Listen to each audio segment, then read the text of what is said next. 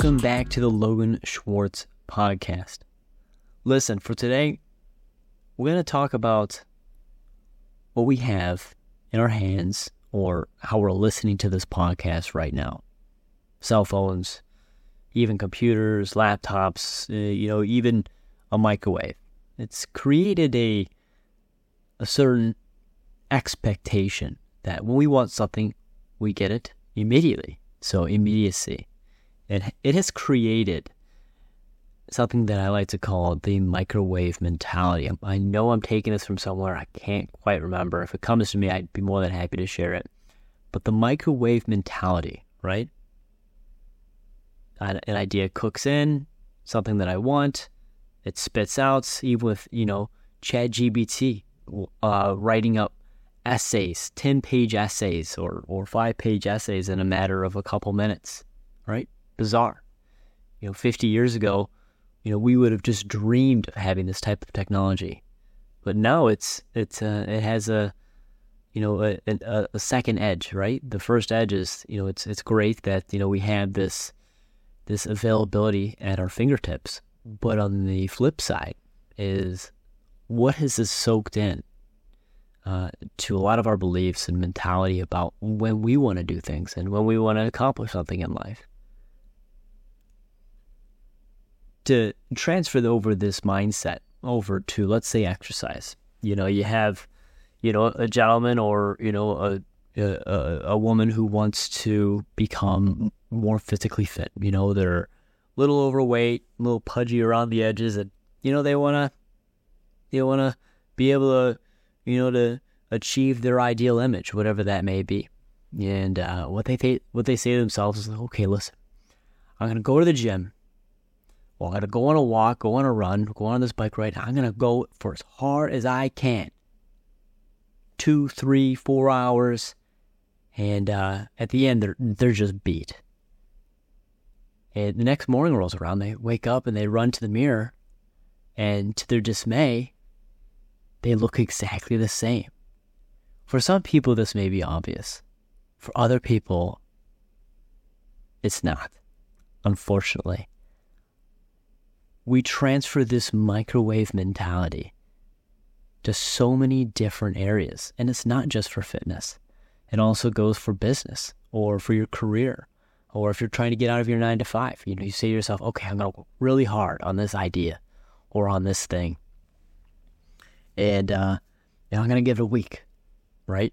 Yeah, I'm gonna work 70 hours a week, get this thing done, and get this thing, you know, out into the marketplace and see what happens, and then nothing happens. Shock. They quit. They throw in the towel. Now, the pros and cons to this is, listen, for many of you guys who are, uh, you know, gents and ladies out there who are trying to make a name for themselves or trying to establish them, establish yourself, or put your feet on the on the ground and start running. Competition, especially with folks in the 18 to to 35 years old, a lot of them are stuck with this microwave mentality, that uh, hard grit and grind and being able to push through those hard days. It's more and more rare, and uh, more special to find it uh, in someone of a, of a younger generation, even younger than 18. You know, all in fact, I could even say all generations at this point.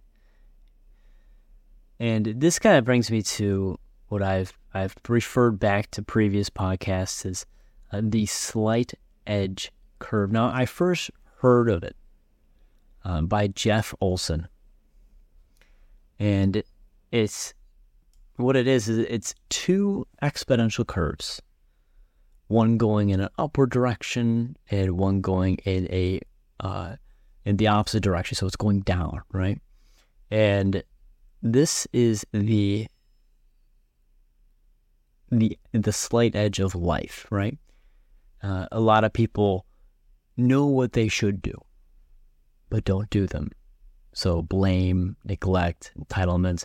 So they choose what's comfortable or they they think, oh, you know, it didn't happen in a couple seconds, so it must not be right for me, or I'm not one of those types of people to do this. whatever story that they get themselves. Uh, and this comfortable, you know, type of mentality, you know, at first is fine. Uh, but then later on, it becomes uncomfortable. And on that bottom half of the curve, that's where 95% of the failure comes into play. That can sometimes, know, last a lifetime. People think that, you know, if they work really hard for a couple days, it's going to set them right. Or that really big thing, you know, uh, setting the PR or asking the, the person or whatever the case may be, this one defining moment, you know, then they'll be set. Totally ass backwards. Excuse my language. Now, on the flip side of this curve is doing those things that feel uncomfortable.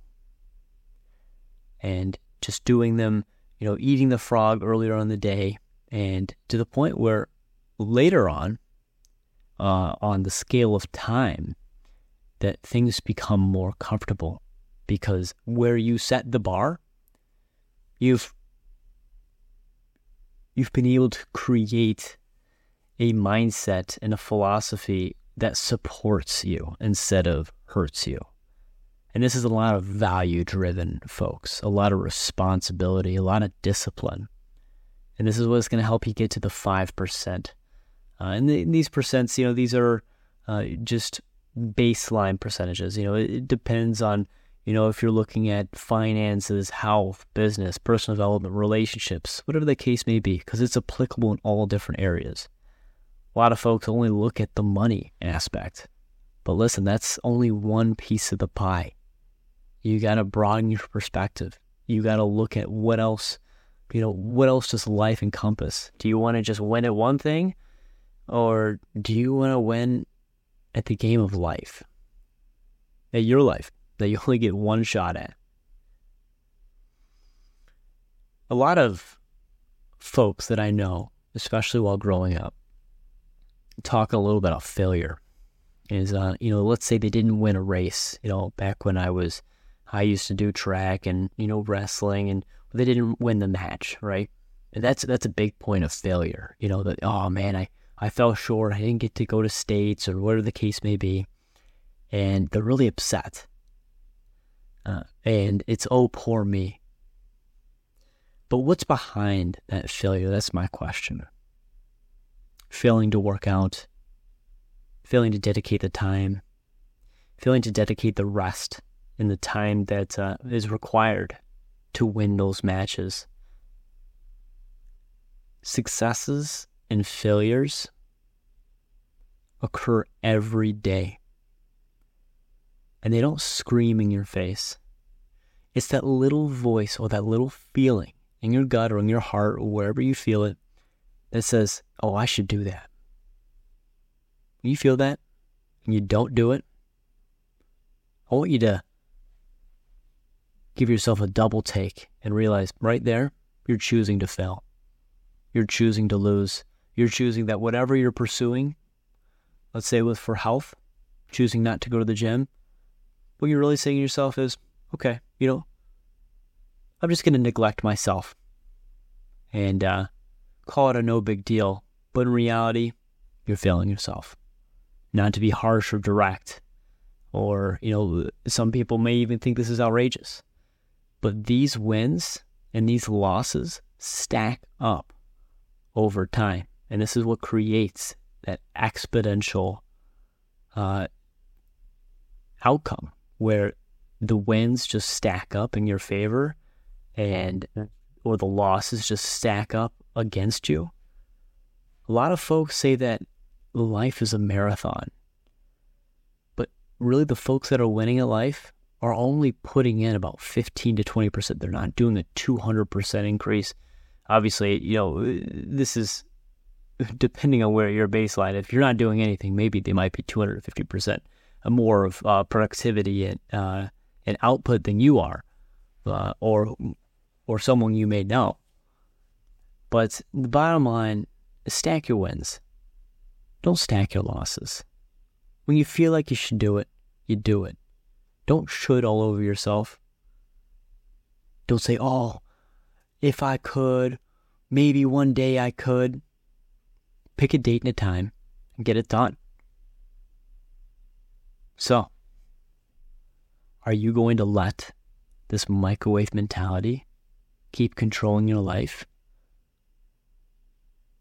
Or are you going to be able to let things simmer, let things cook, and uh, quote unquote enjoy the journey of what life has to offer? Thank you again for tuning in on the Logan Schwartz podcast. Till next time, stay well.